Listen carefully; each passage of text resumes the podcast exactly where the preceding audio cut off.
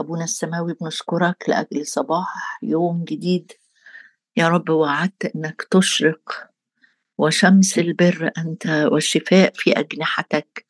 نشكرك يا رب لأنك سامع الصلاة وإليك يأتي كل بشر.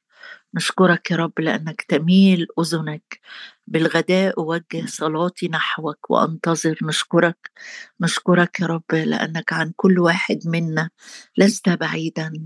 بك نحيا بك نتحرك بك نوجد. أشكرك يا رب وأنت باسط السماوات ومؤسس الأرض. تصغي يا رب وتسمع لصلوات يا رب وتضرعات كل قلب قدامك. أشكرك يا رب لأجل وعدك لينا. لا أهملك ولا أتركك. أنا أعينك يقول الرب. أشكرك لأن ابنك وعدنا إنه يكون معنا كل الأيام وقالها أنا معكم كل الأيام وإلى انقضاء الدهر. أشكرك لأجل سكن الروح القدس في اوانينا الضعيفة. أشكرك يا رب لأنك تجدد كالنسر شبابنا نرفع أجنحة كالنسور نمشي ولا نتعب نركض ولا نعيا. أشكرك يا رب لأن عينك مفتوحة علينا من أول السنة إلى آخرها وأشكرك لأن عيناك على أمناء الأرض. أشكرك لأنك تقيم المسكين من التراب وترفع البائس من المزبلة. أشكرك لأنك تنزل الأعزاء عن الكراسي وترفع المتواضعين. جايين يا رب آه، على أمرك لينا. اسألوا تعطوا اطلبوا تجدوا اقرعوا يفتح لكم. إلى الآن لم تطلبوا شيء باسمي. اطلبوا تأخذوا ليكون فرحكم كامل. جايين نطلب وجهك. قلت اطلبوا وجهي. وجهك يا رب نطلب وجهك يا رب نطلب. نعم نطلب وجهك نطلب حضورك. يا رب نطلب حضورك في بيوتنا ونطلب حضورك في كل مكان يا رب. آه بنحطه قدامك وبنصلي لأجله. نطلب حضورك. أشكرك يا رب. لأجل وعدك وجهي يسير فأريحك. أما أمرتك إنما كن متشدد وتشجع. أشكرك لأنك حملت الأحزان. أشكرك لأنك تحملت الأوجاع.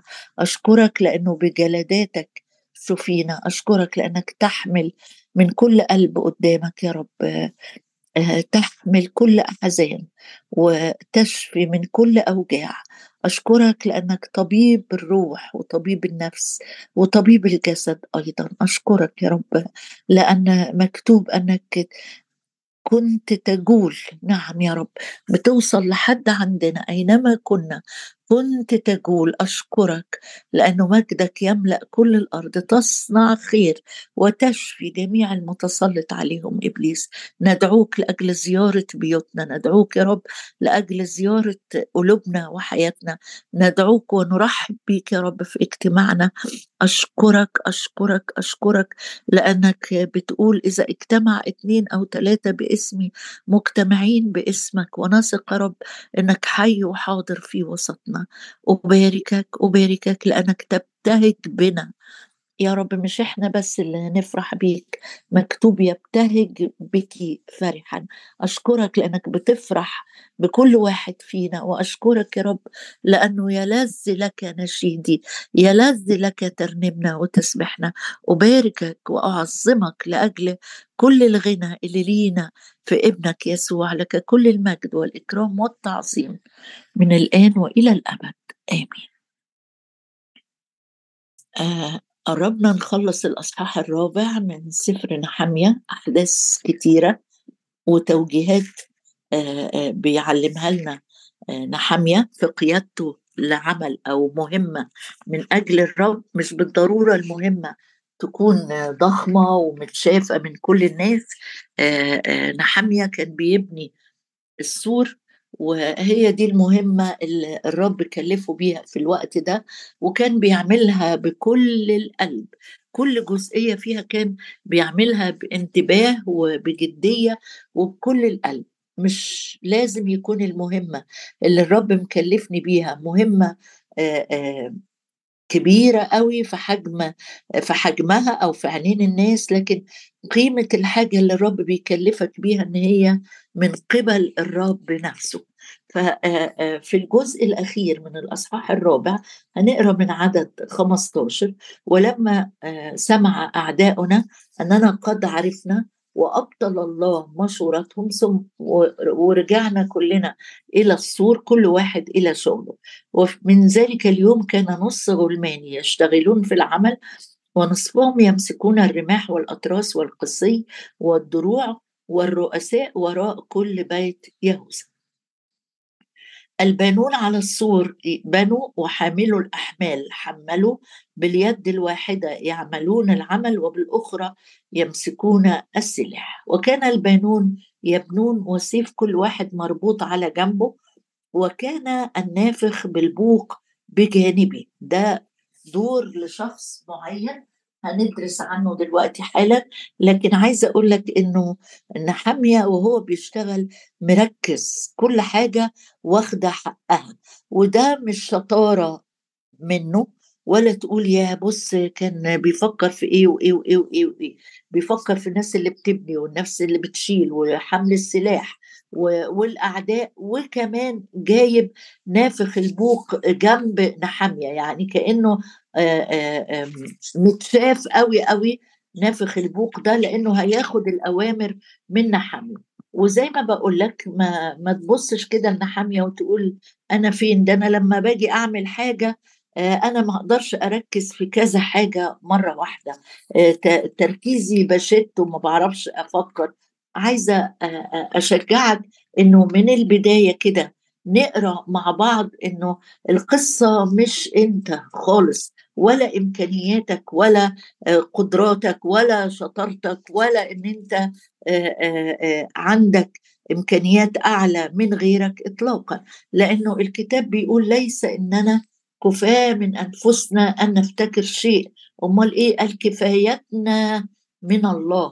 أنا الكفاية بتاعتي مش من نفسي. أنا الرب هو اللي بيديني الإمكانية. لأنه عندي كنز في إناء خزفي. لو عايز تشوف الآية دي في رسالة كورنثوس الثانية أصحاح أربعة وحلو إن أنت تبص تبص لها. ولكن لنا هذا الكنز في أواني خزفية. ليكون فضل القوة لله لا منا. يعني الشطارة مش في نحامية وفي في الإصحاح السابق ليه أصحاح ثلاثة بيقول في عدد خمسة ليس إننا كفات من أنفسنا أن نفتكر شيء. يعني نحامية ما كانش عنده الوقت ولا التوجه إنه يقف كده شوية ويقول يا برافو عليا أنا عارف أسد في كل الخانات. فيش واحد بيقدر يسد في كل حاجة. الرب مش عايز نحامية يكون هو حامل السلاح وهو اللي بيبني السور لوحده وهو اللي بينفخ بالبوق لكن زي ما كنا بنصلي امبارح إنه الرب عايزنا جسد لنا أدوار متنوعة كل واحد لأجل الآخر مش لأجل نفسه لكن الكفاية أو القدرة أو الإمكانية مش من نفسنا ليس إننا كفاة من أنفسنا أن نفتكر شيء كأنه من أنفسنا بل كفايتنا أو يكفينا أو more than sufficient أكتر من كافي قدرة الرب ومعونة الرب ليك وليا. الذي جعلنا كفاة لأن نكون خدام عهد جديد. أرجع تاني لنحميا ونشوف إيه موضوع ال ال البوق ده أو النافخ بالبوق ده يقول آآ آآ وكان النافخ بالبوق بجانبي إذا سمحت لي نشوف إيه موضوع البوق ده من سفر العدد أصحاح عشرة. والأمر المشجع لينا النهارده أو اللي بيتشاور بيه الروح القدس لينا إنه نحميه زي ما بقول لك مش رجل متعدد الإمكانيات والمواهب وإن كان هذا فعلا بالحق لكنه واحد كمان مركز قوي في تعليمات الرب. فاكرين لما داوود كان عايز يجيب تابوت العهد وينقله من بلد لبلد وما مشيش بحسب بحسب الناموس ما بيوصي وحصل في اليوم ده حادثة قاسية جدا واحد مات. لأنه لمس التابوت لما جه التابوت كان ليه طريقة معينة في الحمل.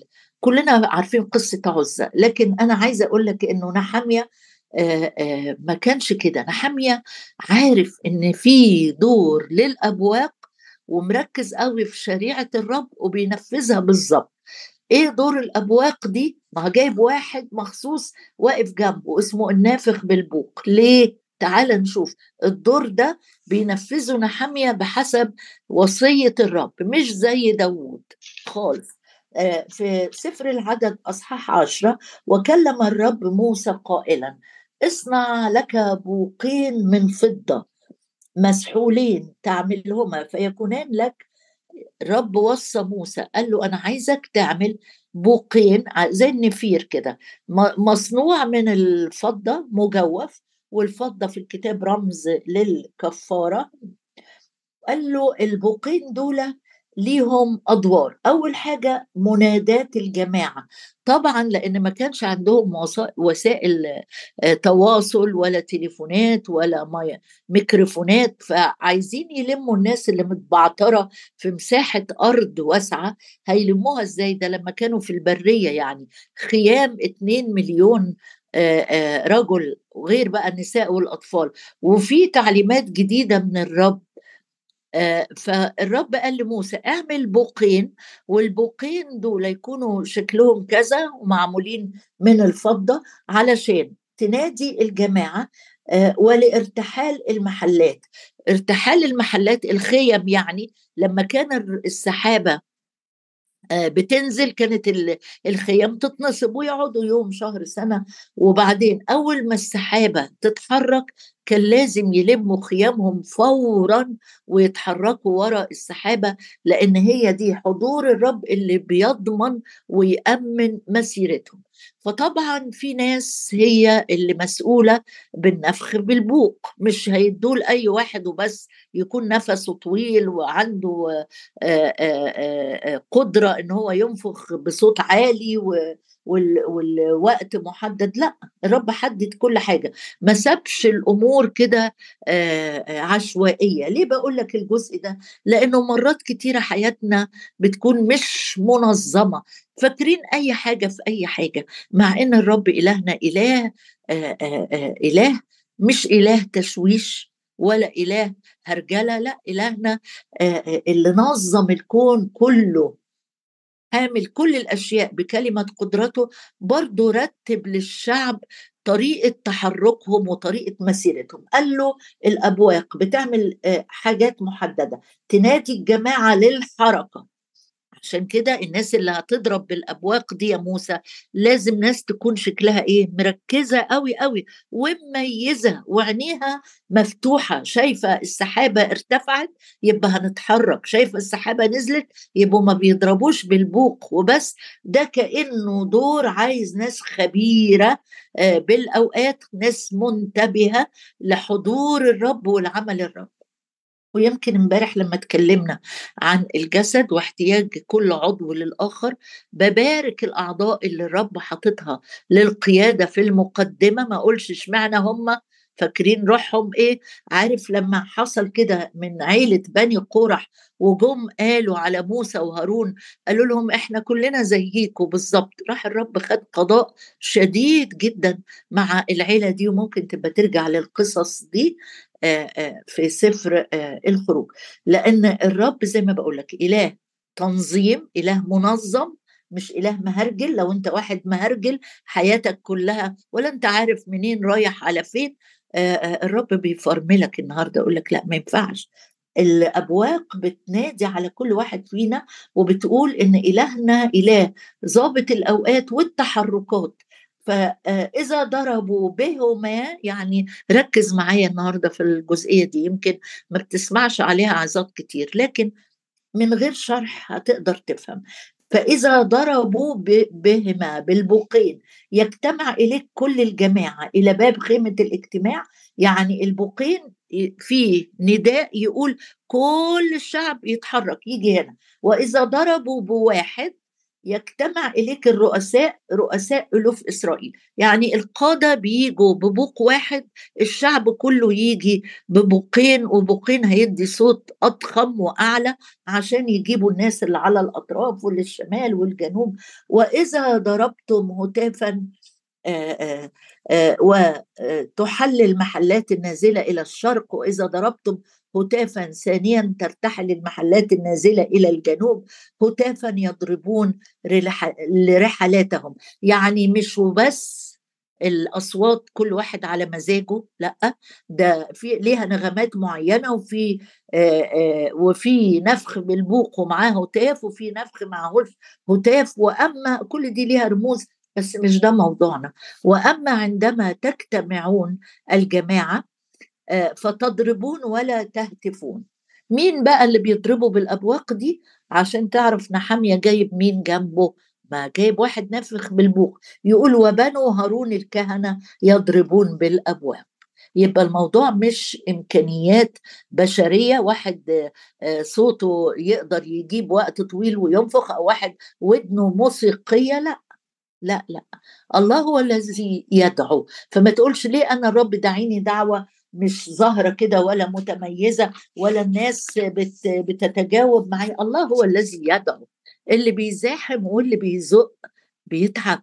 يقول إذا ضربتم هتافا ثانيا ترتحل أما عندما تجتمعون الجماعة فتضربون ولا تهتفون بنو هارون الكهنة يضربون بالأبواق فتكون لكم فريضة أبدية. طيب أنت أنا حامية لا أنتوا هتمشوا ولا ترتحلوا أمال إيه اللي يخصنا في الحتة دي؟ آه إذا ذهبتم إلى حرب في أرض على عدو آآ آآ عدو بيضر بيهم يعني تهتفون بالأبواق فتذكرون أمام الرب وتخلصون من أعدائكم. يبقى كأنه الهتاف بالبوق يعمل إيه؟ يفكر الرب الرب مش بينسى. بس ده بي بيخليني أنا أطمن إن الرب فاكرني في في المكان اللي أنا فيه في التحدي اللي أنا فيه في الحرب اللي أنا طالعها. بس خلي بالك لفت نظري حاجة وإحنا وأنا بقرأ الجزء ده من شوية. إنه مش كل الوقت حرب عشان في ناس كل حاجة يعني تنسبها أصل حرب علينا أصل حرب علينا. لأ مش كل حاجة حرب ده قال لهم تضربوا لما يكون في حرب. لكن في أوقات عادية خالص هيتجمعوا ويتحركوا من غير ما يكون في عدو بيضر بيهم. إذا ذهبتم إلى حرب في أرضكم على عدو يضر بكم تهتفون بالأبواق فتذكرون أمام الرب وتخلصون. من أعدائكم وفي يوم فرحكم وفي أعيادكم يبقى عندك لحد دلوقتي كم مناسبة كبيرة. أول مناسبة التحركات الارتحال. تاني مناسبة لو في اجتماع كمان للرؤساء. وتاني تالت مناسبة تقدر تقول إنه لو في عدو بيتحرش بيهم أو بيقترب منهم أو هيشن عليهم حرب بينادوا بالأبواق عشان الحرب. ورابع مناسبة في يوم فرحكم وفي أعيادكم يعني مثلا مع بداية السنة سنة الإبراء سنة اليوبيل كانوا أول ما يسمعوا صوت البوق إن السنة الخمسين ابتدت كان في ترتيبات كتيرة جدا تتعمل. يعني العبيد كانوا يطلقوا أحرار اللي أرضه متاخدة ترجع له وهكذا. عشان كده كانت الناس تبقى قاعدة ملهوفة ومركزة إنها تسمع صوت البوق لأن ده يوم فرح أو ده يوم عيد أو ده رأس شهر. تضربون بالأبواق على محرقاتكم وذبائح سلامتكم فتكون لكم تذكارا أمام إلهكم. أنا الرب إلهكم. ارجع معايا لنحمية نحمية بيشتغل شغل يخص الرب بيبني السور وكمان جايب النافخ بالبوق لأنه الأعداء إحنا قرينا قبل كده في عدد ثمانية أنهم تآمروا أن يأتوا ويحاربوا. فطبيعي أنه لو في حرب هتقوم والسور ده متسع السور بيشمل اتساع ومساحة مدينة أورشليم كلها. فالناس اللي بتبني مش شايفة بعض. محتاجين إن هم يسمعوا صوت عالي. لو في عدو جاي من ناحية محتاجين يفهموا إن في حرب جاية عليهم. فيبتدوا ينتبهوا وهم اوريدي حاملين السلاح. لكن الجزئية اللي مشجعاني النهاردة إن كونك مكلف من الرب كأب كخادم كمسؤول آآ آآ إنك مركز يكون معاك كل الأدوات المتاحة عشان ما نديش فرصة للعدو إن هو يهجم علينا فجأة وكل واحد موجود في مكان غير التاني فيبقى سهل إن العدو يدخل من الحتت الضعيفة اللي ما اكتملتش في بناء السور يشن عليهم حرب. لكن لما بيسمعوا صوت البوق ينقوا طبعا زي ما بقول لك في نغمات مختلفة للمناسبات المختلفة. طبعا إحنا في العهد الجديد آه، عندنا شواهد عن البوق. أهم شاهد عن البوق إن الرب لما هيجي جاي عشان يختطف الكنيسة عشان ياخدنا معاه على السحاب هيجي ببوق وهتاف آه، ملائكة. صوت ملائكة كمان معاه. ده بقراها بعدين في رسالة تسالونيكي الأولى أصحاح أربعة. لكن عايزة أقرأ معاك شاهد الرسول بولس كان فاهم برضه ومدرك موضوع البوق ده ونوه بسرعة كده وهو بيتكلم عن المواهب والتكلم بألسنة. قال لنا في رسالة كورنثوس الأولى أصحاح 14 قال لنا حاجة تفكرنا بموضوع الأبواق عشان ما تسألش تقول إيه الفايدة إن إحنا قرينا الشاهد ده لأ أقول لك. ما ربطوا الرسول بولس في عدد 8 من أصحاح 14 يقول ف آه، إنه إن أعطى البوق أيضا فإنه إن أعطى البوق أيضا صوتا غير واضح فمن يتهيأ للقتال يعني عايز يقول إيه؟ عايز يقول إن البوق اللي بينفخ في البوق الكهنة اللي كانوا ينفخوا في البوق لازم يدوا صوت واضح إن في قتال في حرب في عدو في انتباه في تركيز مش أي نغمة وبس تعجبهم يقلدوها لأ كل مناسبة أو لكل مقام مقال. فبيقول الرسول بولس هنا وهو بيتكلم على الألسنة وترجمة الألسنة واللغات و و يقول إنه لازم الأمور كلها تكون بإيه؟ بترتيب وبنظام. ويقول إن لم يعطي البوق صوتا غير واضح فمن يتهيأ للقتال؟ يعني مش عندي مواهب ف أي كلام في أي كلام أقول أي حاجة. مش مهم مين يتعثر مين آه ما يتعثرش مين يفهم مين ما يفهمش. لا لا كل حاجة بنظام وبترتيب طيب إيه إيه اللي يخصني كمان النهارده؟ أقول لك الرب يسوع آه اللي مكتوب عنه إنه لا يصيح ولا يسمع أحد في الشوارع صوته فوجئت بيه في مرة مكتوب عنه في إنجيل لوقا وأصحاح 8 شاهد ركز معايا كده غريب شوية. وهو بيتكلم كلنا حافظين مثل الزارع لكن لوقا الطبيب اللي بيهمه قوي يسجل بدقة تفاصيل خاصة بإنجيل لوقا. جالنا في آخر المثل وهو بيقول الرب يسوع بعد ما قال المثل ده قال هذا أنا في لوقا 8 وعدد 8 كمان قال هذا ونادى.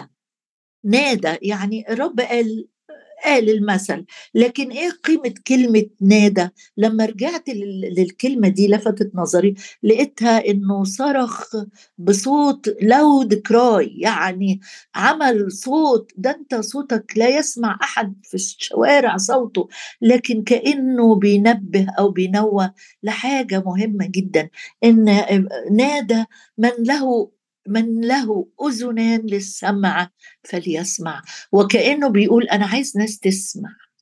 أنا عايز ناس خرافي تسمع صوتي فتعرفني. يا ودنا مفتوحة وبنسمع عظات قد كده وبنسمع كلمات قد كده.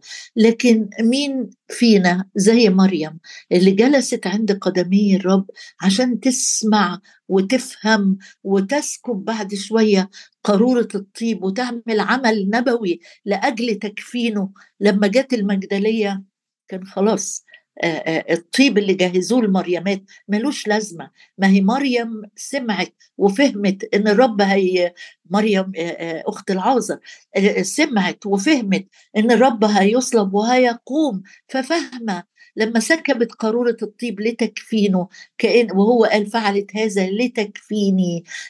مش تكفيني يعني يعني تكفني عشان تكفن واحد يعني.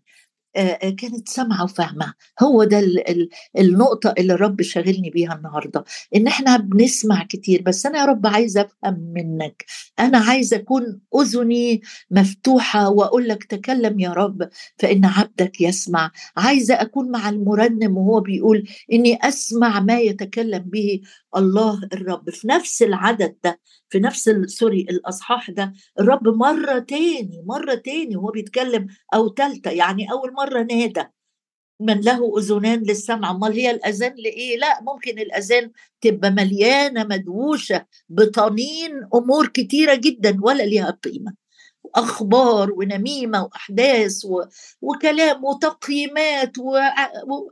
كتير كتير كتير. آه، النهارده أقول يا رب فضي وداني وداني عارفين لما الودان تتسد بالشمع كده ويقول لك ودانك محتاجة تتغسل أو تتسلك أهو إحنا وداننا بتتسد بحاجات كتيرة قوي متقلها والرب بيصرخ بصوت عالي من له أذان للسمع فليسمع. وامشي شوية لتحت في ال في ال في الإصحاح ده ويقول الرب حاجة تاني. بيقول ليس خفي لا يظهر في عدد 17 ليس خفي لا يظهر ولا مكتوم لا يعلم ويعلن فانظروا كيف تسمعون. يا يا رب ده السمع بالودن. قال أنا عايز الحستين يشتغلوا مع بعض. بصوا شوفوا أنتوا بتسمعوا إزاي. هو ده اللي الرب بعته لنا النهارده. بص آه، وركز وشوف في أبواق كانوا بينادوا بيها بصوت عالي جدا جدا عشان الناس تنتبه إن في عدو هيهجم في الحتة دي أو في عيد هيبتدي يقوم ده وقت فرح وابتهاج وتعظيم وحمد للرب أو ده وقت هنتحرك فيه أو ده وقت هننزل الخيم هتتنصب وهنقعد في الحتة دي الرب عايزنا هيتكلم معانا في المكان ده. كل بوق كان ليه صوت معين يعني أمر معين من الرب. تعالى معايا نصلي النهارده إن الرب يعدي على كل أذن فينا.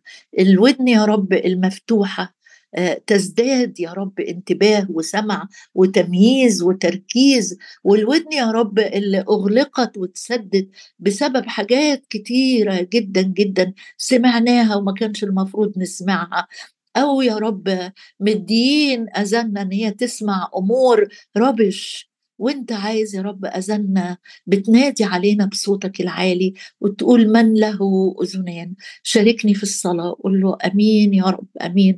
آمين أذني اليوم تكون مختونه موضوع عليها الدم والزيت. زي ما كان بيوضع على شحمة الأذن للكاهن في العهد القديم. يا رب اختن أذنا شيل منها شيل منها شيل منها.